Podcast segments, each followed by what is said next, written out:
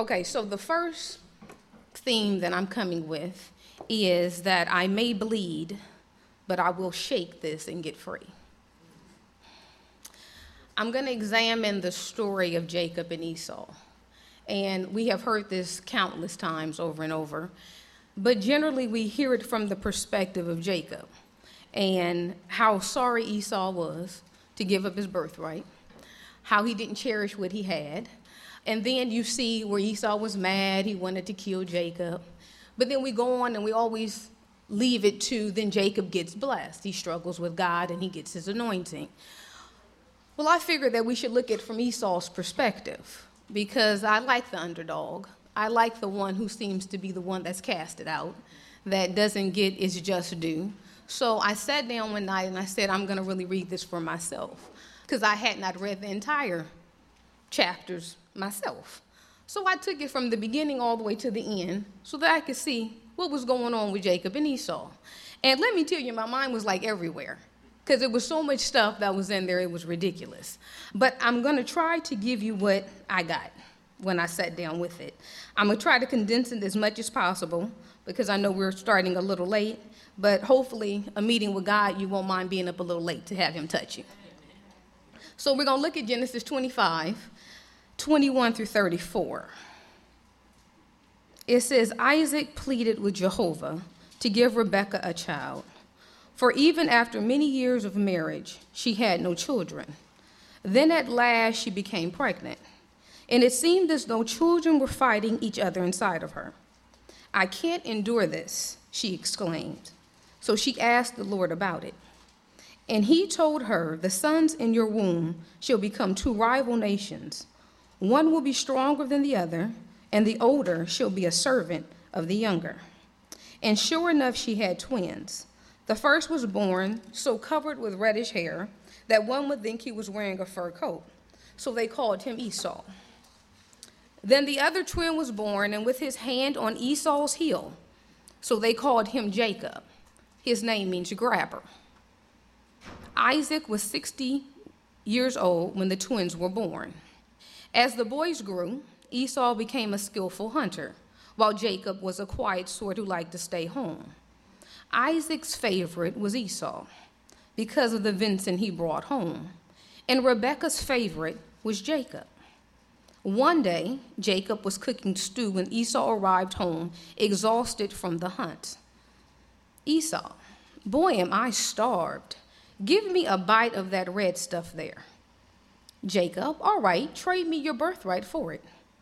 When a man is dying of starvation, what good is his birthright? Well, then vow to God that it is mine. And Esau vowed, thereby selling all his eldest son's rights to his younger brother. Then Jacob gave Esau bread, peas, and stew. So he ate and drank and went on about his business, indifferent to the loss of the rights he had thrown away. So we're going to pull some different things from these verses. One is that from the womb, we have an assignment, we have a purpose and a destiny. Our environment and our familiar roles help to play out what we will have to endure to meet our destiny. So Esau was Isaac's favorite, Jacob was Rebekah's favorite. And right there, you have tension in the house. You have a brother wanting the love that the other brother has, because no child wants to just be loved by one parent. You want to be loved and adored by both parents because you're supposed to be loved and adored by both parents. You also have a husband at odds with his wife.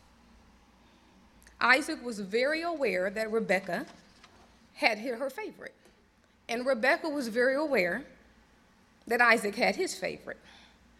And the boys knew this as well because children always know the climate of the house. Children always know the struggles of the parents keep in mind that these are just people. People like us with a bunch of family drama, like most of us have. So Jacob means grabber. In Hebrew, it means supplanter, which is defined as one who wrongfully or illegally seizes and holds the place of another. This is who Jacob is. This is why God had to change his name. Jacob had already purposed in his heart that he will scam and cheat to get everything Esau had. He knew he would catch his brother when he was weak. Jacob sees that Esau is impulsive. Esau doesn't think things thoroughly through. He's a hunter. There for the moment, get the stuff, get with your hands. I don't have to think about the next day. I can supply that. Esau's problem was that he underestimated his brother. Jacob found the perfect opportunity to snatch what he wanted, and that was the birthright. Jacob knew that the birthright gave him access to everything. Because remember when he grabbed his heel, his aim was to be first. Esau failed to hold on to that birthright. He failed to hold it in high esteem. But when you are weak and not expecting those who are supposed to be on your side to take advantage of you, your defenses get lowered, and then you get to be taken. Now, I truly doubt that Esau thought that Jacob would really hold on to that birthright. He was unaware of the depths of the jealousy that lied in his brother's heart. It is important to know who you are tied to, to see them for who they really are. I would bet that this wasn't the first time Jacob asked for the birthright. I bet Jacob saw many times when Esau was weak, and Esau just was a little smarter those days. It's the reason why it says when a man is starving, he would give up something. You got me at my lowest. Well, we will give up a lot when we're at our lowest. Just giving a perspective for Esau. We've been bad mouthing Esau for forever. You have a call that God has placed on your life from birth. All of us. It's a call that's placed on your life at birth. But you have Jacobs in your life. You got grabbers trying to block you from your birthright. Some of you got fooled by a mama that was weak and stayed with a man that was abusive. Some had a daddy that never cared about them. Some had grandparents who raped and molested them, sisters and brothers who set them up for failure, cousin, uncles, and aunts that misused them. All of this was an attempt to make you believe you didn't have a God given plan for your life, a plan of good and not evil, to make you think that God didn't care and didn't love you. So, who was your grabber? Who tricked you out of your worth? Who convinced you that if you decided to live, that all you would have to face is hell every day? Because you got to name your grabber. You got to be able to identify who it is so that you will be able to stand up and say no more. That you have a birthright from Jesus and that you will be free. The next phase of the story is told in Genesis 27 1 through 46. So I'm going to sum that up because that's a little too much for us to read. But please read it for yourself because you should get your own idea of what the scriptures are saying. So we have Esau, sorry, we have Isaac telling Esau that he is an old man and nearly blind, and he will die any day now. He asks for him to go prepare his favorite meal, and then he tells him, I will give you the blessings of the first son. But Rebecca overhears it. Look at who Rebecca is. I mean, they were both her sons. But she was willing to work with the other son to be that divisive against the other. Now, we know that Esau felt that. Because it has to be a horrible thing to feel like your mama don't even love you. But he lived with it. He felt he had his daddy's love. Rebecca goes through a serious plot to get Jacob to look like Esau. Now, Jacob already had the birthright. So, in essence, he already had the blessings of the first child. But he was determined that Esau would have nothing. He wanted him to have nothing, not one blessing. You already had everything. The land was yours, the dynasty was yours, the name was yours. The cattle, the everything was already yours. Why would you want him to have nothing? That's cruelty. That's evilness at its best. So, who was your grabber's accomplice? Who turned their back when they saw you in despair? Who egged on the grabber to take more and more from you? Who gave you an extra blow when you were already on the floor? Who saw you about to rise, but came behind you and pushed you down? Now name them and tell them no more it's very important that you're clear on who you're dealing with. A lot of times we have these things in our lives, but we don't want to name them. We don't want to identify who gave us the actual blows. But for you to get free, you must be able to name them, unless you like where you're standing now. So let's read Genesis 27, and we're going to read 14 through 29. So Jacob followed his mother's instructions, bringing the dressed kids, which she prepared in his father's favorite way. Then she took Esau's best clothes, they were in the house, and instructed Jacob to put them on. And she made him a pair of gloves from the hairy skin of the young goats, and fastened a strip of the hide around his neck. Then she gave him the meat, with its rich aroma and some fresh baked bread.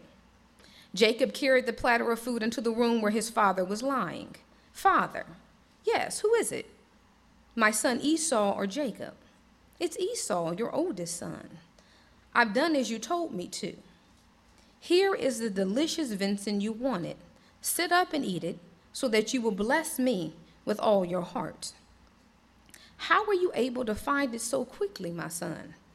Because Jehovah your God put it in my path. You went as far to lie on God. Oh, God told me to do it. God said this was okay. God spoke to me. Come over here. I want to feel you and be sure it's really Esau. So Jacob goes over to his father and he feels him. Isaac says to himself, The voice is Jacob, but the hands are Esau. The trick convinces Isaac and he gives Jacob his blessing. Are you really Esau? Yes, of course. Then bring me the venison, and I will eat it and bless you with all my heart. And Jacob takes it over to him, and Isaac eats.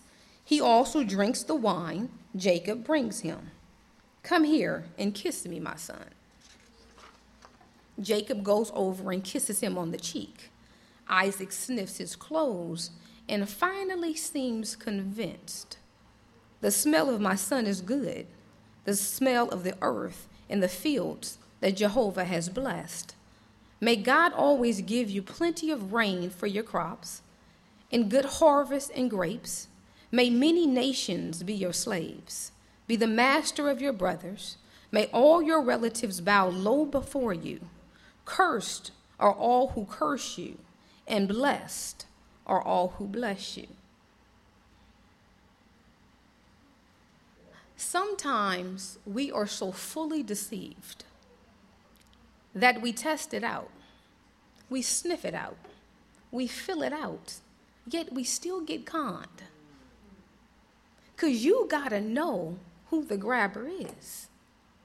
They will go to the ends to get you. Their aim is you if they have to dress it up and make it look pretty so that you will bite, it is what they will do. Know your grabber, because we all have a few. So, this is elaborate trickery. This is craftiness at its best. They went through a lot. Cutting off coats. They didn't have tape and stuff back then. Taping stuff to the arms, to the neck. That's a lot of work for something you already had. This is what happens when people have jealousy. Because jealousy means they think they cannot get what you have. So they will take you down to get your stuff. We look at some and we wonder how they are getting away with all they've done. How were they allowed to live, seemingly untouched, compared to the hell you have had to encounter? It seems odd that Jacob would be allowed to get away with this. When God is about justice? Why did Esau have to pay such a big price for his neglect? Was neglect of his rightful place. He messed up, but such a price. To lose everything? For one moment of weakness? Everything? Isn't Jacob's scheming as bad as neglect?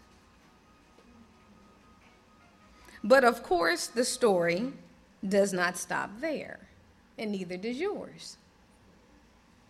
As a side note, because I must always make stuff introspective, we need to be able to admit the times that we have been grabbers in our own lives. We also do not want to turn into grabbers because we have been wounded. Never let people's poor behavior change who you are for the worse. Then you become no better than them. If you have schemed and wounded and stolen stuff from people, then you need to go to them and admit your wrongs and set them free. It is often easier to see the foulness in others and not in ourselves. So, just as a note, check yourself. Back to the story. So, we're going to go to Genesis 27 30 through 36. As soon as Isaac had blessed Jacob, and almost before Jacob leaves the room, Esau arrives coming in from his hunting. He also has prepared his father's favorite dish and brings it to him. Think about how gleeful Esau probably was out there hunting. That finally. I messed up.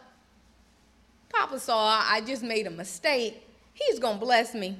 He's about to die. I don't have to live here with nothing. I'm out feeling good. He didn't cook the food, feeling happy. I'm sure he had a little tune playing in his head. And he says, Here I am, Father, with the venison. Sit up and eat it so that you can give me your finest blessing. And Isaac says, Who is it? Why, it's me, of course, Esau, your oldest son. Isaac begins to tremble noticeably. Then who is it who was just here with the venison? and I have already eaten it and blessed him with an irrevocable blessing. Esau begins to sob with a deep and bitter sobs. Oh, my father, bless me. Bless me too. Your brother was here and tricked me and has carried away your blessing. Esau, no wonder they call him the cheater, for he took my birthright and now he has stolen my blessing. Oh, haven't you saved even one blessing for me? So let's think about Esau's anguish, the pain that's in his heart. He probably thought, I know I shouldn't have sold the birthright, but I can't get one blessing? When this boy just tricked you out of everything and you give him a blessing and it's irrevocable? and I walk away with nothing? In essence, Father, this is what happened to me. I was hungry, I was weak, and he tricked me the same way he tricked you. I thought he cared for me just a little bit. It's shocking when you get that final blow. That blow that just really seals it that, dang, this really is who you are. Then there's no coming back. I see you so clear now. I never thought he would want to take everything from me. He had my place in the family, Do I not deserve just one blessing? Just one. Didn't ask for a whole lot, just one blessing. Now look at Isaac. He knew who Jacob was, it was his son. He saw him scheming all this time. He may not have wanted to admit it, but he knew his son was conniving. He knew it was wrong when he tempted the brother and took the birthright in the first place. To exchange it for some soup. No intervention from the parents. I mean, you could just imagine, and of course, I'm just speculating. Isaac and Rebecca talking about this. And Isaac, like, you know that's foul. And Rebecca has nothing but praise for good old Jacob, her favorite. Oh, you're just saying that because you like Esau better. Just a family. Isaac at that moment had to admit that my son is a sneaky, evil cheater. In his heart, he had to say, This is what I've birthed.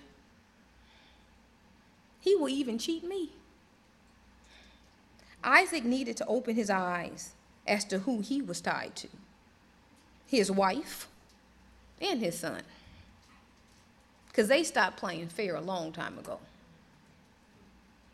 He was going blind physically at the time, but he had chosen blindness a long time ago. What have you closed your eyes to? What are you walking around blind about because you just don't want to admit the truth? Don't choose blindness. It's good to see. Open your eyes wide and like really wide. Don't squint. Pop them boogers open. Look at you first. See where your junk is. And then look at those around you. It may be as bad as you thought. Because blindness doesn't make evilness go away, it just helps it grow. Because we teach people when they never reap what they sow, that they never will. And most people that have a life of grabbing, of being supplanters, that's what they do. And all the time they get away with it. Because the good folk shut their mouth and shut their eyes. We gonna just pray. You can pray all day and night. But they got to change who they are. Because there's not one scripture that says prayer changes things.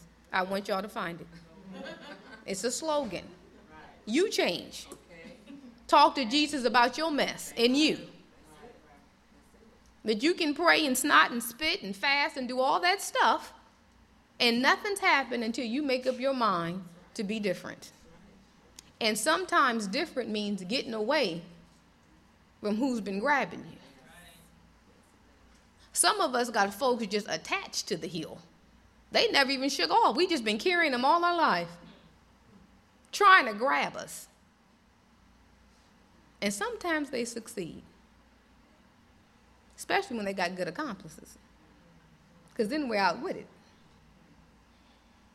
Now, if we bring this to me and you, Many of us sold our birthright for a host of reasons. But God is like Isaac. He knows who we are and why we do what we do. He gives us another chance and wants to bestow a blessing on us from his heart. He wants to bless us even though we sold him for some stuff.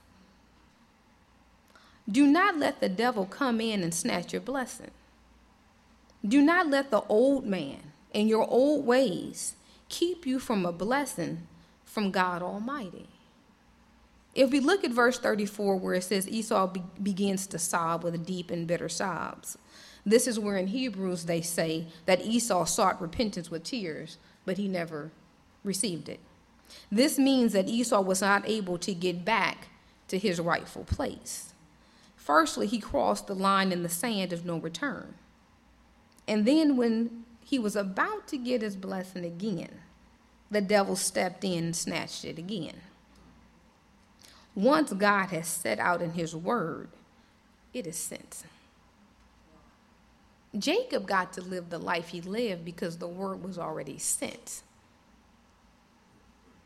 No day I'm going to go through Jacob because he has an amazing story too. To know that he came from this and he reached that. That's beautiful. But tonight's not about Jacob. What has God spoken to you? Has he said anything to you? Do you know your place? See, this is the problem. Oftentimes, we don't know the voice of God. I don't know what He says. All I know is what people keep telling me. But I never hear the words for myself. So I'm skipping and jumping, bucking and running, because God never took, I never, I never took time to talk to God. He said something to us because we all have a destiny. When He saved us, He saved us for a reason. It wasn't for us to sit in a pew, it wasn't for us to be able to speak in tongues. It was for a purpose. What's your purpose? Why are you here? What do you have to give to God and to give to humanity? Because God is always about service. If you don't have service, then you don't really know God. You just think you do. Don't let anyone take the blessings that God has intended for you. Go get yours from God. And sometimes we have to fight. Sometimes we have to scream. Sometimes we have to lay out on the floor. We have to be vulnerable. We have to let God know that I am serious about this, that I really want more in my life. I would like to know my purpose. I would like to know why I was birthed. And what name did you put on my back when I came out of the womb? Why am I here? A lot of times we let other people dictate our life too much. Well, someone says, No, you can't do that, or that's not your calling. And we say, Okay, maybe not. And I got to get four or five folks to confirm what I'm supposed to be doing when Jesus spoke. No one else has to agree. Do what God gave you to do. But the story is not yet finished, thank God. And this is where I really got excited because I never heard anyone gave the ending. I needed the ending. Genesis 27 38 through 40. Esau says, Not one blessing left for me Oh, my father, bless me too. Isaac says nothing as Esau weeps. Then Isaac says, Yours will be no life of ease and luxury, but you shall hew your way with your sword. For a time you will serve your brother, but you will finally shake loose from him and be free you will finally shake loose from him and be free. Many of us have lived by the sword. It seemed like everything we touched began to bleed.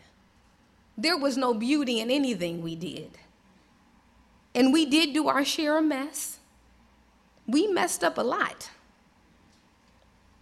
You may have sought God with tears, yet you have not had ease and luxury has been very far from you.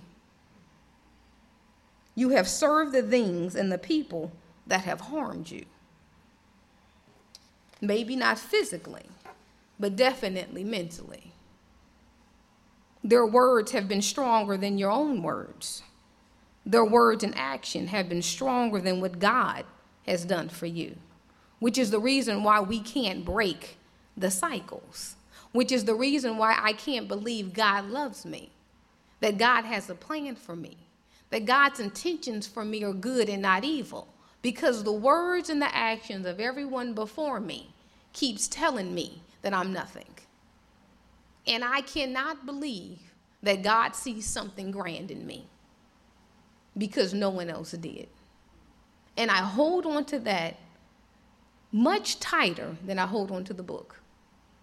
Because for me, the book means less than everybody else's words. But it is like God saying, I couldn't stop them because man has free will. He can't block everything that comes our way. You may have to serve the perpetrator because you made poor judgments after a while. I'm not talking about when you was little when they victimized you, but as we got older, because of the victimizations, we made poor judgments. We chose wrong people. We were in the wrong places. You have to live with the consequences of your behavior. You may feel like a failure and the world is against you. But he says you will finally shake it and be free. No doubt, you will. It's the Father's blessing on you. The same blessing that is irrevocable for Jacob, it is irrevocable for you. You will be free. When will you decide that freedom is yours? When will you start shaking loose all the stuff? Or do you like being bound? God says, shake loose from it and be free. You do not have to be tied to this mess any longer. You do not have to be weighed down any longer. Like he told the children of Israel as they crossed the sea Look at them, for you shall see them no more. You have got to let God drown your stuff, but you got to watch Him drown it. That's why I'm saying name it. Name it all so you can watch him drown it. Therefore, there are no more illusions. There's no more scariness behind you sneaking up, tapping you on your shoulder.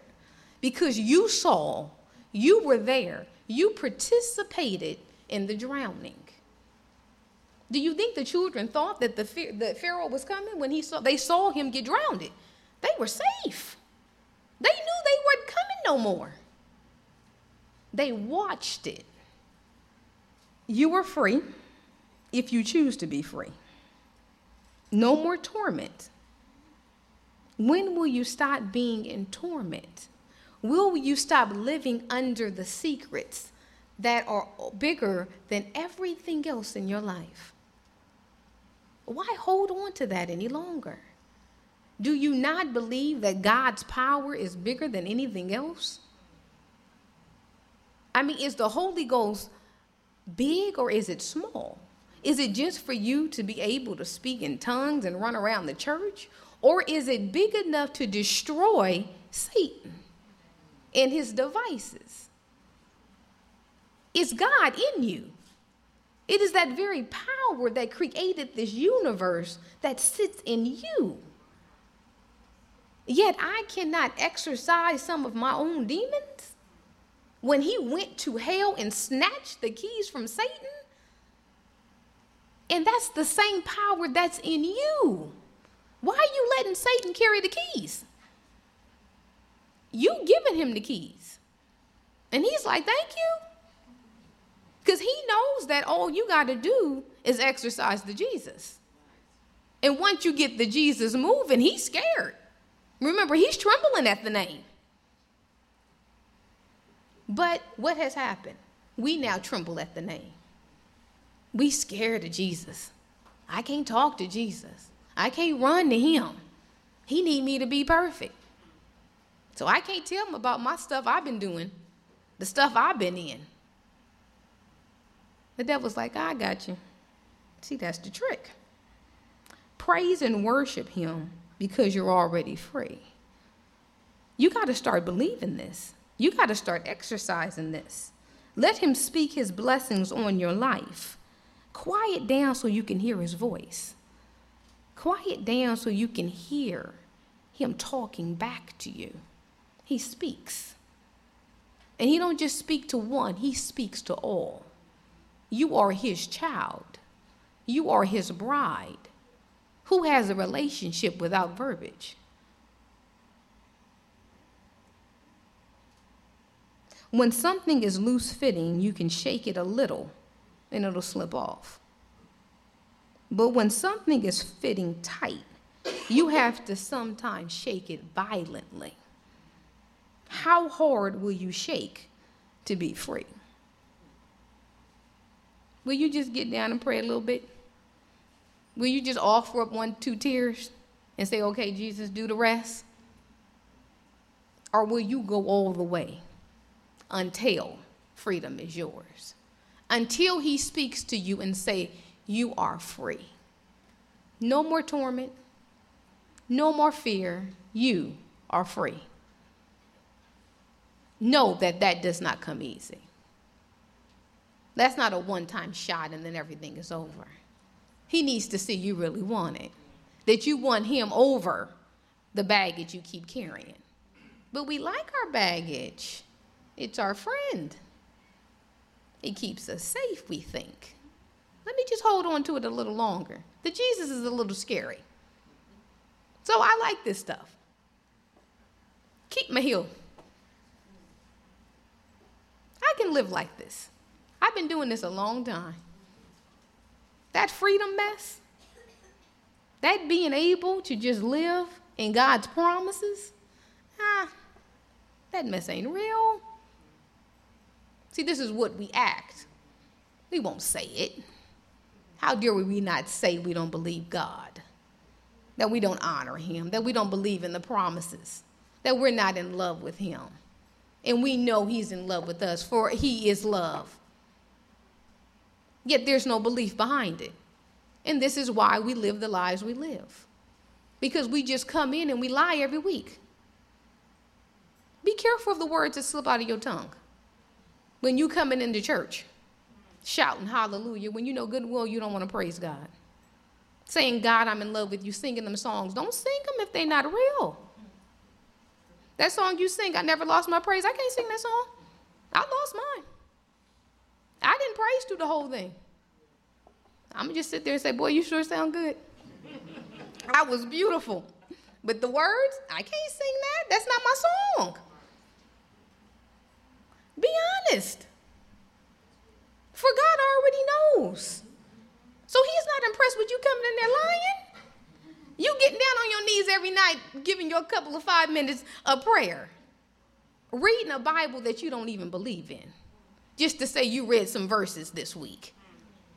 What good is it? What good is it? He wasn't talking to tell us to be ritualistic and just do this just because. He's not impressed that you stop eating. Oh, I'm fasting. Why are you fasting?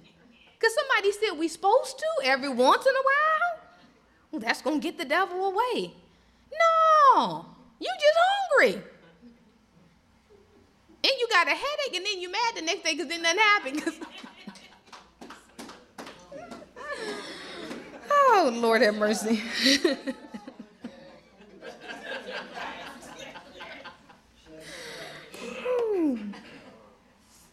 so again, how hard? How hard will you shake to be free? When Paul was in prison and chained, what got him free? He worshiped God. He was in literal bondage, but he believed in a God to free him. He believed that God would run to his rescue in prison, sitting there bound.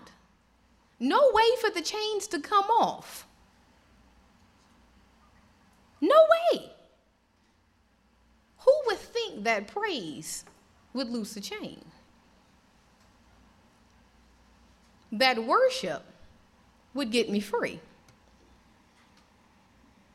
But the thing with that, it didn't just set him free, but it set everybody in the jail free. Can you worship and praise for me? If you can't conjure it up for yourself, can you come in with me? Because I need some freedom. If you can't get up enough to say I'm in need and I'm broken and my life is a mess, can you just have pity on me and say, boy, her life is a mess? So let me offer up a hallelujah for her. Some of us have to pick up the burden of the one next to us. When we set worship and praise free in this place, that is when we can be made free. But the key to it is worship. The key to it is crying out to God and saying, God, this is where I stand today. I need a touch from you. I want to see your face. I want to feel your arms around me, and I need you to speak. And I will sit here until you do it. I will not let go until you bless me. That if I have to fight all night, I will fight. Remember, if I go back to Jacob, when he got free, when his name got changed, was when he fought all night. All night. Till morning. You know we ain't fighting that long. We are not before God that long. We are not going to struggle. And then he got hurt in the process. Hip all out of whack.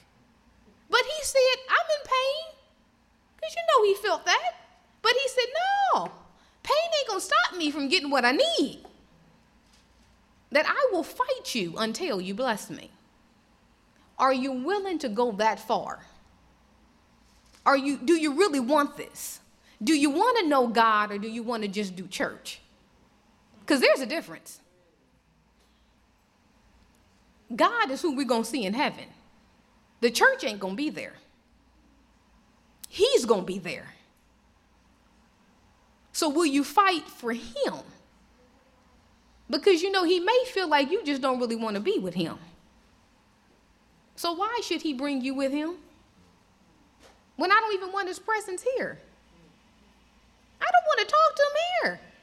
What makes him think I want to talk for eternity to him when I can't spend 10 minutes? It doesn't make sense. If you talk for me just 10 minutes, I'm not thinking you want to come move in with me. Where's the relationship? Where's the struggle? We all got mess in our, in our path. We all had stuff we had to jump over, hurdles that have broke us. Some of the hurdles we just kept tripping over. Legs are bruised up. A couple of us then broke a leg. Arm all out of place.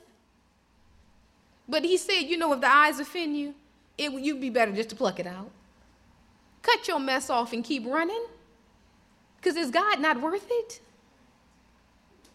But let this time be a time that you really do try to find God. Forget how it's supposed to look. Forget if the person next to you don't seem even moved a little bit. Get your moving. If you got to put your face to the wall, go to the wall. But get yours. Don't walk out of here the same because you really don't have to. You really can leave different with an encounter you have never had before. That's my prayer. Yeah.